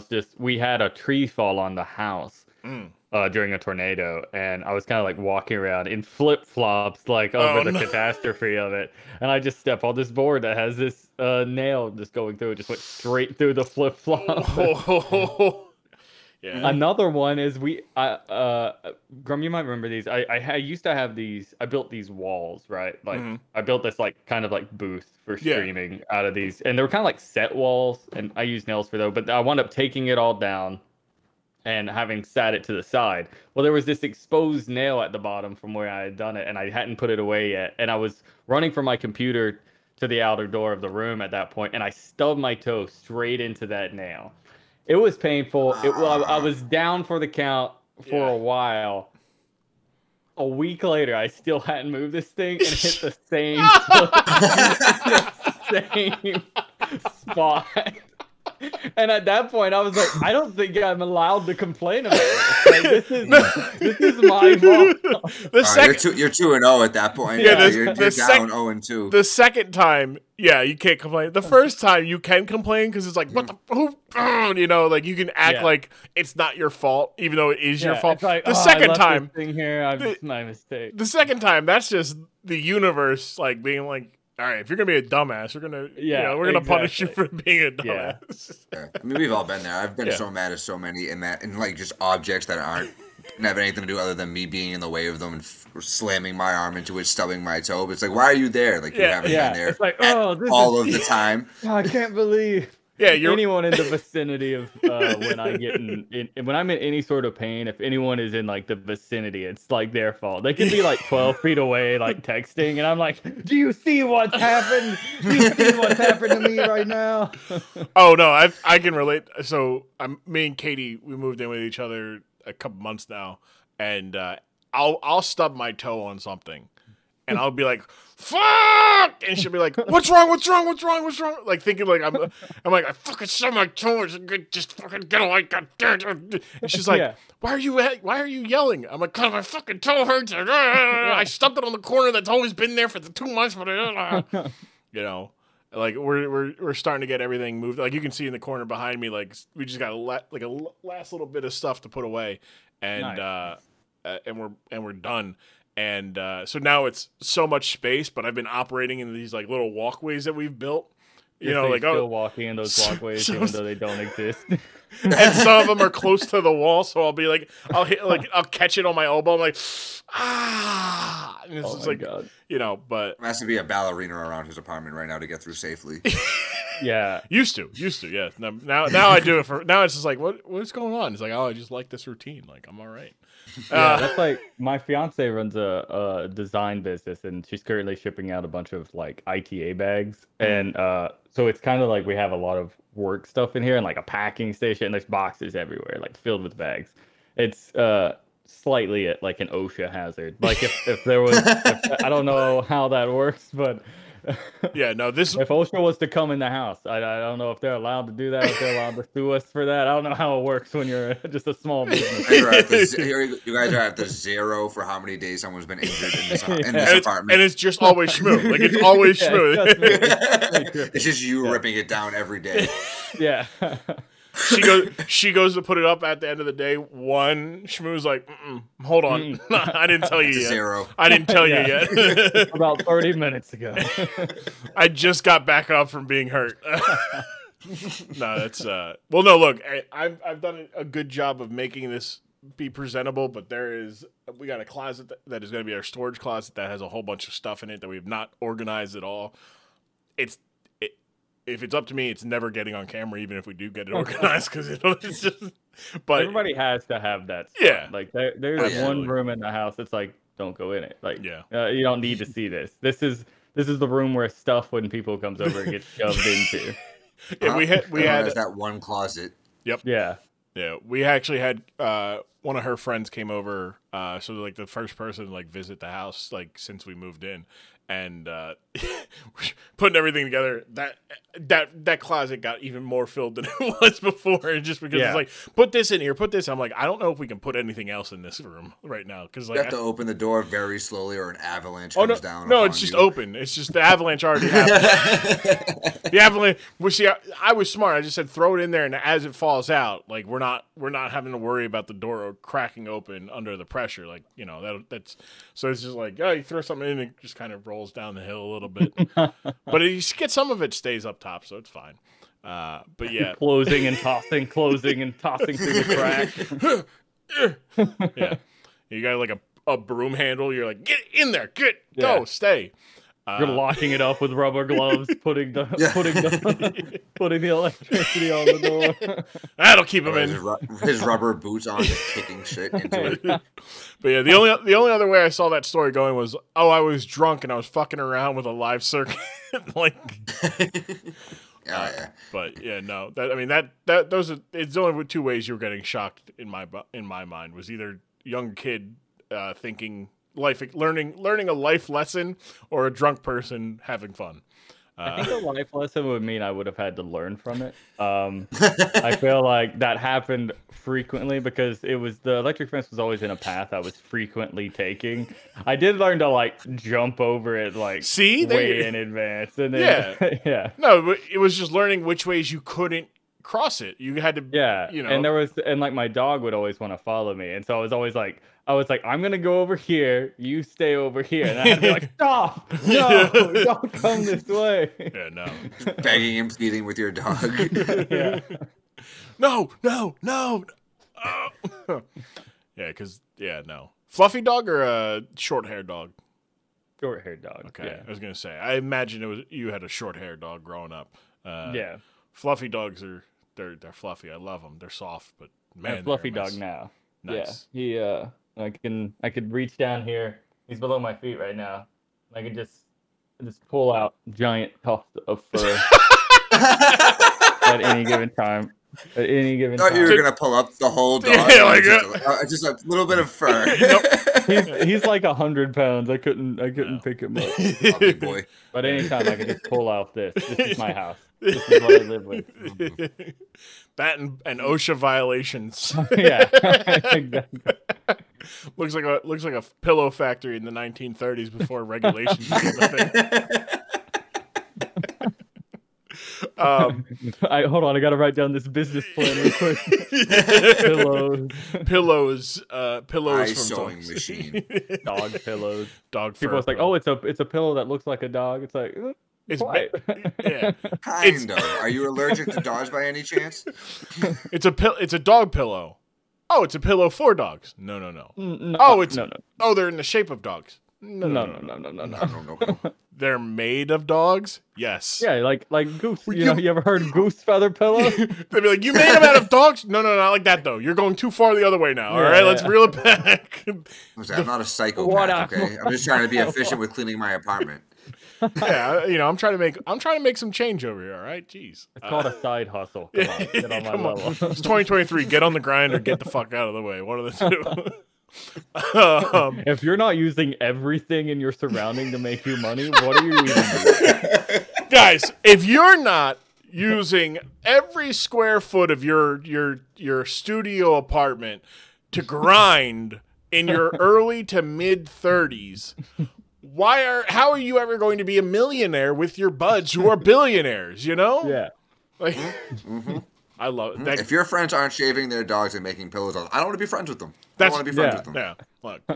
But if your friends are if your friends are skinning your dogs for pillows, call the cops. That is correct. That hurts your business bottom line. That hurts your credibility. No job is going to want to hire you after that.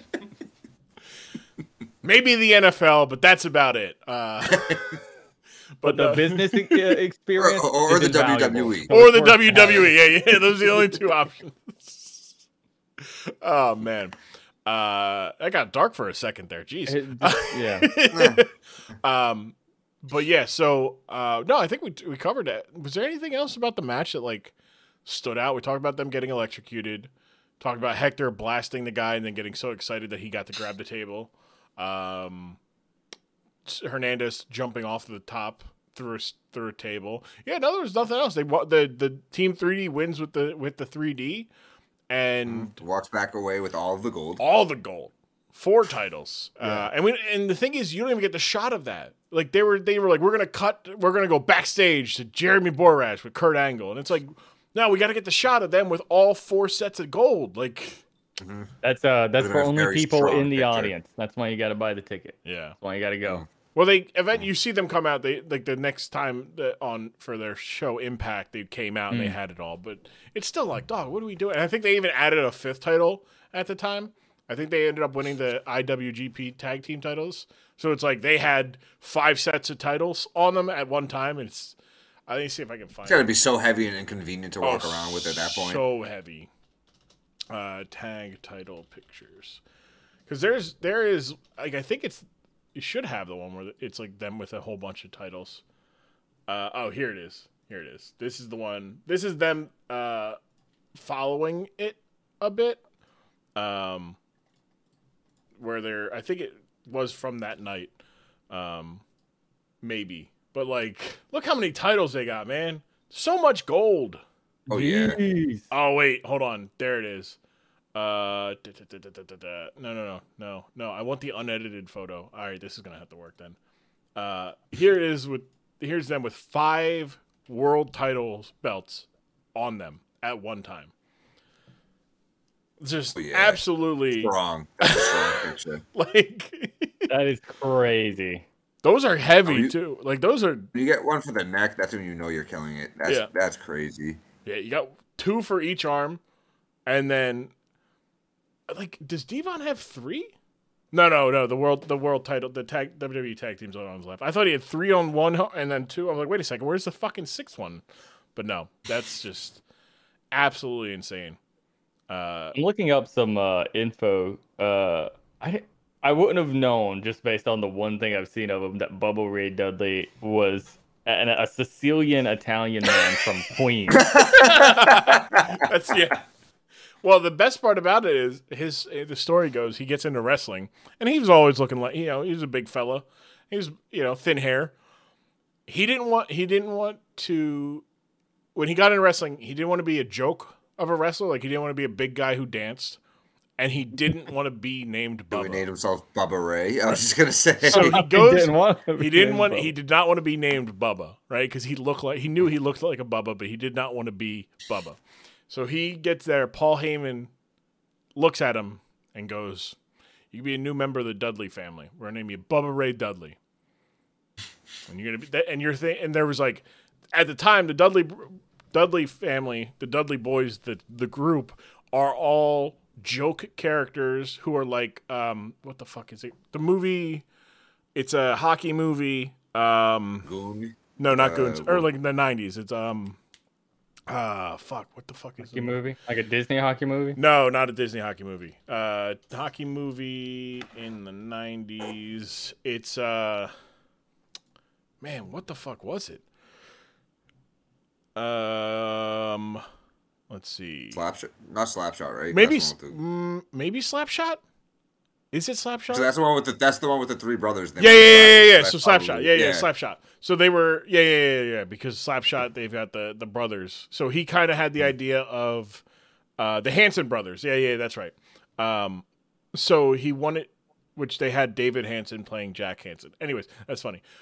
So basically, they all have the same dad, but they're different moms, and the whole idea was their dad, big, Daddy Dudley, was a rolling stone, and he laid his seed all over the place. And there was Big Dick Dudley. There was Dances with Dudley, like who was born when Daddy Dudley made a stop at an Indian reservation.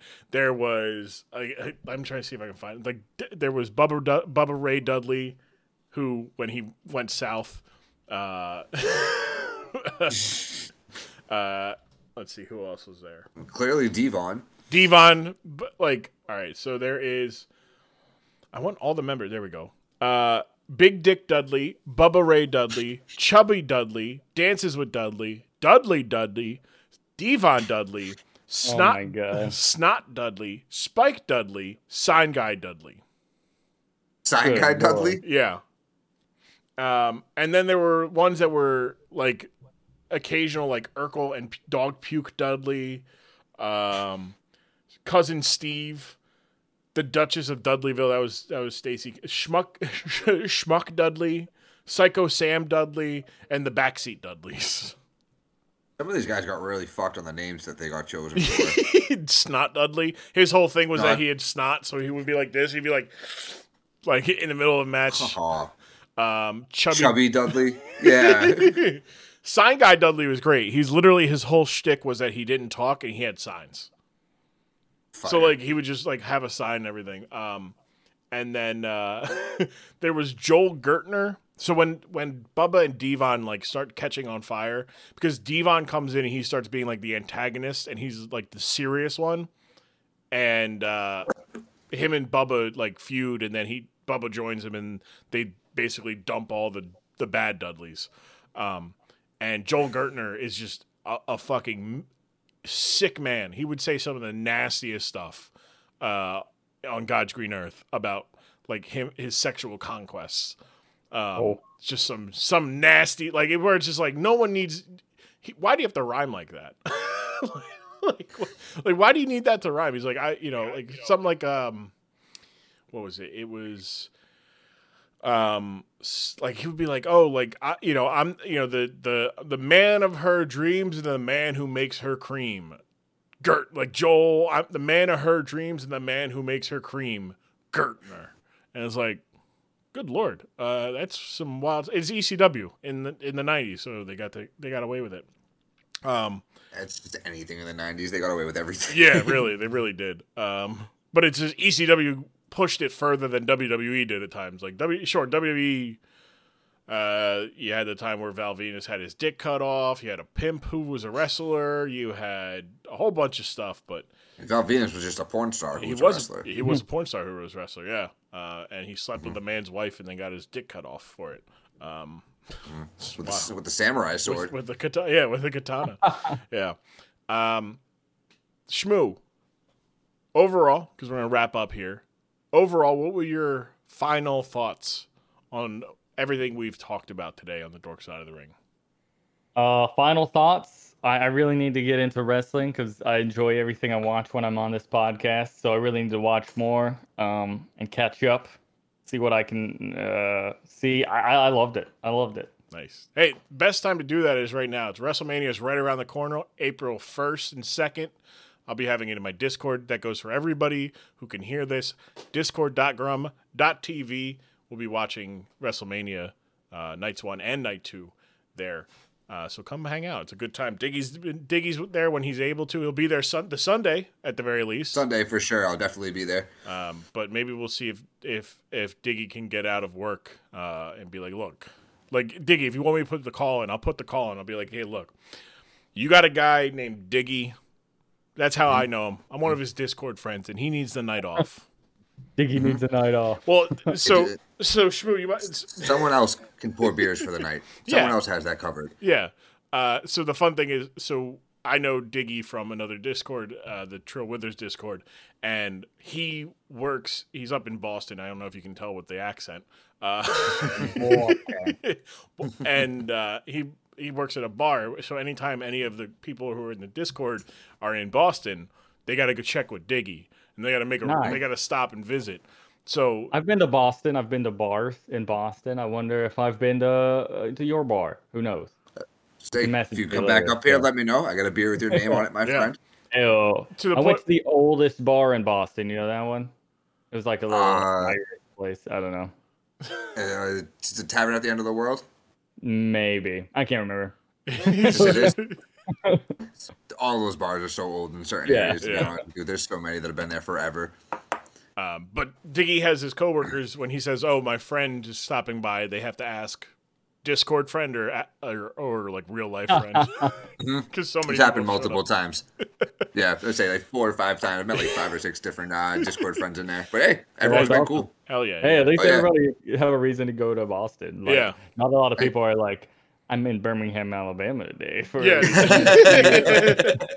don't see it that often. Fair. Yeah, no, that's that is true. What was I gonna say? I don't remember where else I was going with that. So, you gotta get into wrestling. Best time in general is right now. Like, not just like in the sense of like, oh, it's WrestleMania season, but because wrestling is every week and it's always telling stories. There's never a week to catch up. There's not like a time for you to binge and catch up. Best time is to get in. WWE does a really good job of getting you caught up on the main stories and getting you informed with the quickness. AEW it's getting better at it, but it's all. But AEW is more of a like, if like Pokemon is to WWE, or I should say WWE is to AEW what Pokemon is to Magic the Gathering. Where it's like if you're a serious card game playing person, Magic is your bag. But like casual people know Pokemon because of everything else. Yeah, you know, like they're big. Yeah. They're the same thing, but one has such a wider reach for other reasons. It's so extreme, yeah. I see what you mean. But the ideas are still there. So I think that's a pretty good comp. I think I'm gonna write that down. I think that's a good comp. But yeah, so cool. gotta start watching. Wrestling is so much fun. Diggy, what about you? Final thoughts on what you learned today? Oh, it was a fun time. It was a good match to pick for sure. Definitely had his comedy elements in there, whether they meant to or not. But no, honestly, it makes me want to go back and check out some of the TNA stuff because I haven't really watched any of it. So go check out some of the stuff that they were going because it looks ridiculous. I've only seen that and Signer Math is like my only TNA experiences so far. So yeah, I'm gonna have to go back and check some of that stuff out. But yeah, no, great time. It was always fun talking to you guys and hanging out on the stream. Hell yeah, yeah. Some TNA puts like old matches on full matches on YouTube, so you can watch. I'm sure that this match is all the way on YouTube.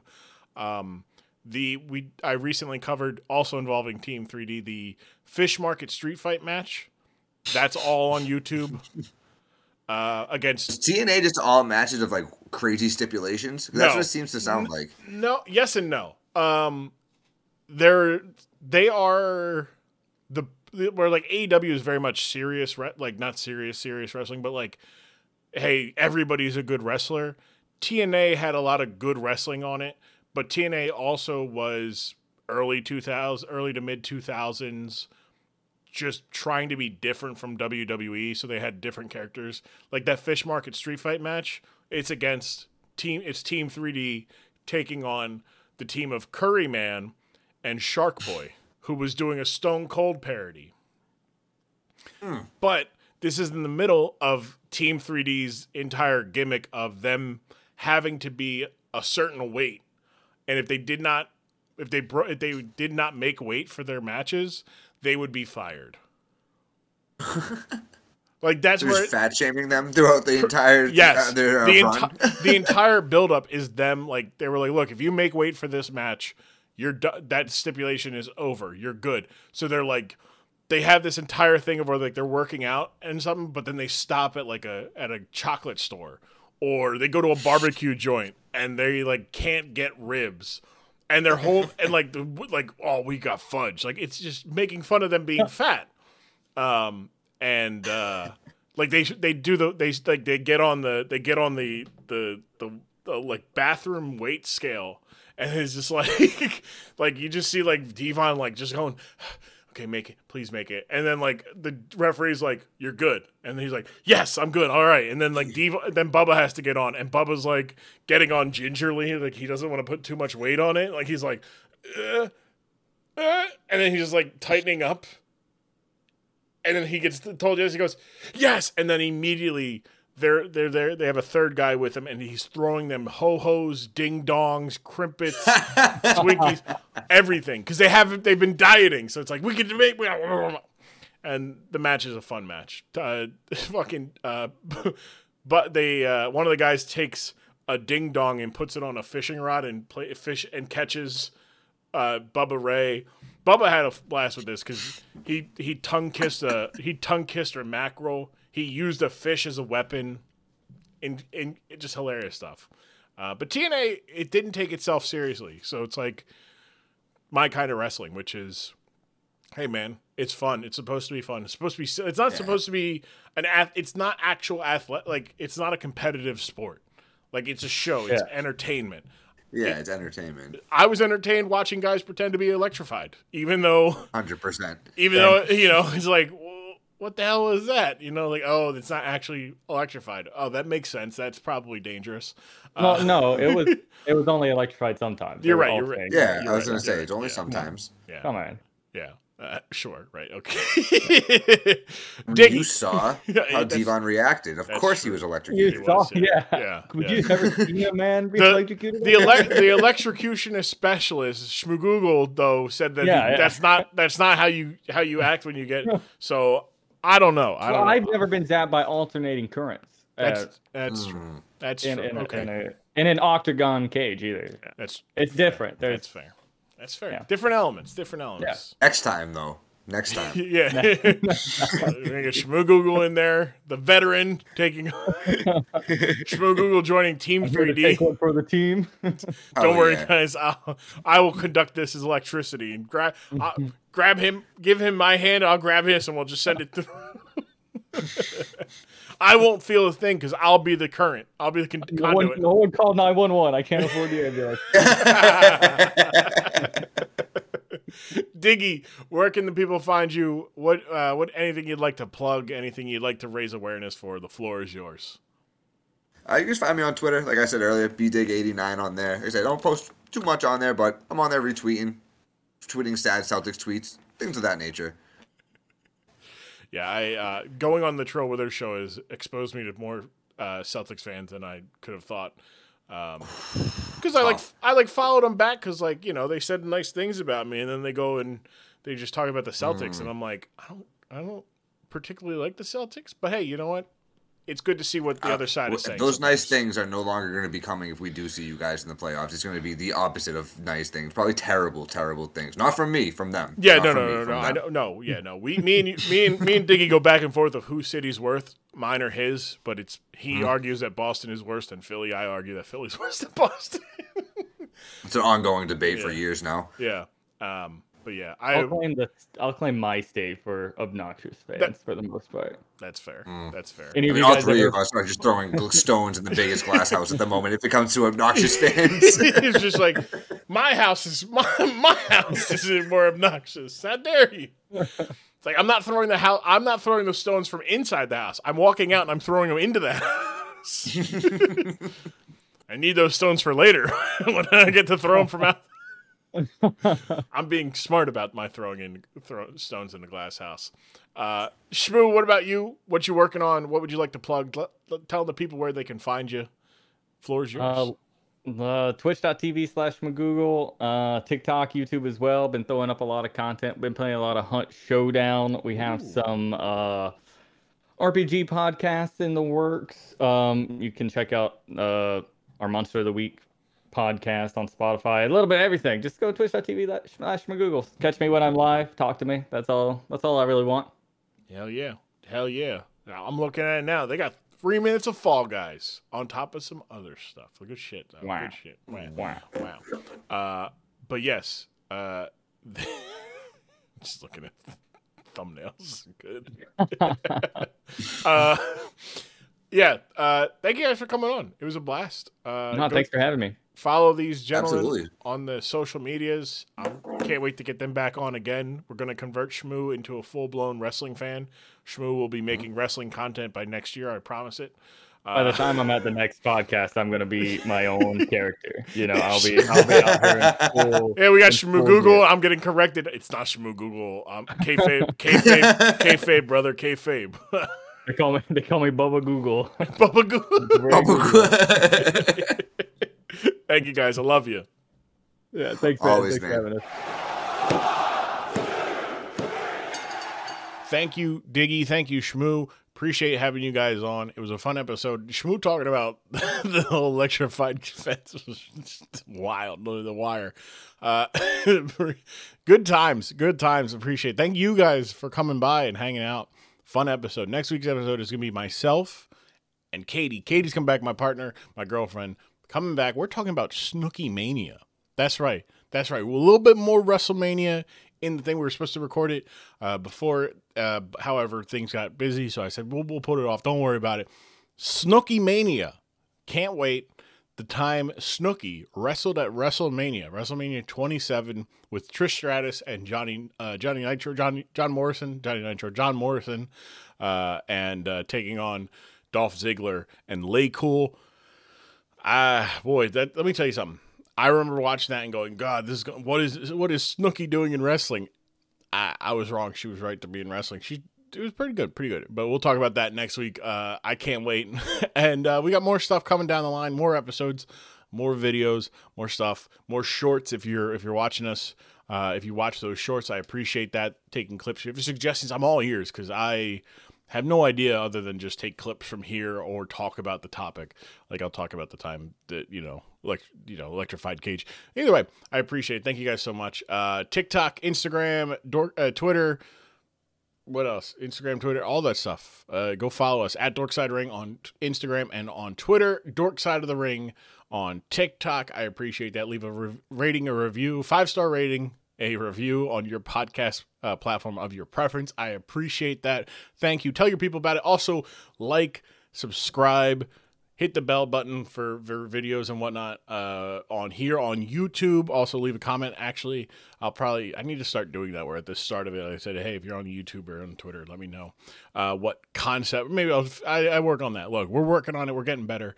We're only 2 years into this. We're not going to hit episode 100. Well, it's going to be funny because now I can do the 2-year anniversary and episode 100 a couple weeks later. So that's pretty cool. I enjoy that. I'm enjoying that idea. So I can't wait. Thank you guys though for hanging out, being a part of this. I appreciate it. Got nothing else. Next week's episode, it'll be here at the same time as this episode here. Myself and my lovely life partner, Katie, talking about Snooki Mania. Cannot wait. It's going to be a blast. She doesn't know what it is yet, and hopefully she hasn't watched this yet, so she'll be surprised. Appreciate it. Thank you guys. I'm Grum. I'll see you guys here next week on the Dork Side of the Ring, where we do not take wrestling seriously because wrestling is a whole lot more fun when no one is taking it seriously. I'll see you guys next week here on the Dork Side of the Ring podcast.